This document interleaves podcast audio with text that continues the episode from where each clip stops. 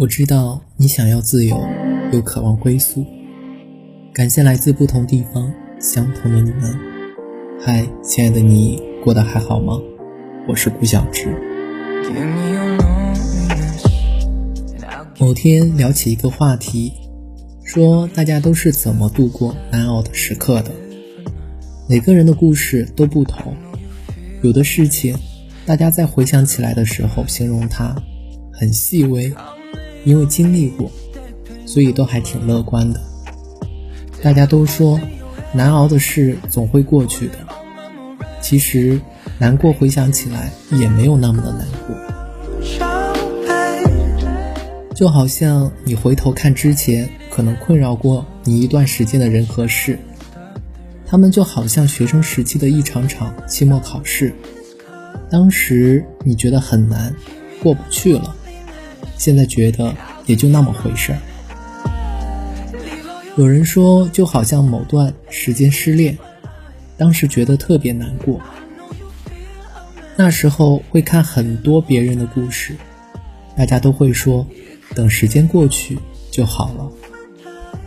当时会觉得这算什么答案？后来自己经过一段时间缓过来，回头看看那段自己觉得难过的时间段。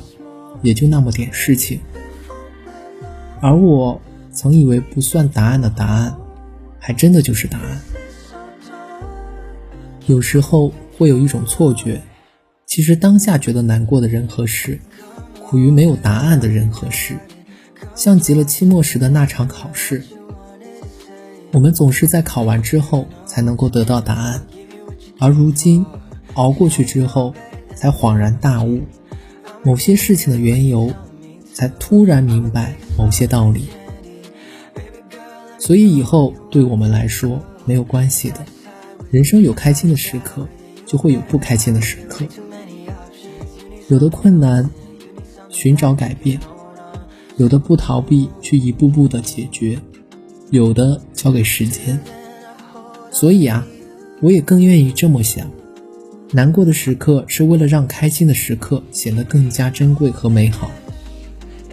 也和朋友聊过自己当下正在面对的困扰，而如今两年多时间过去，回想当初我们觉得好难过的时光，确实也就那么回事。所以啊，其实难过的时候也没有那么难过。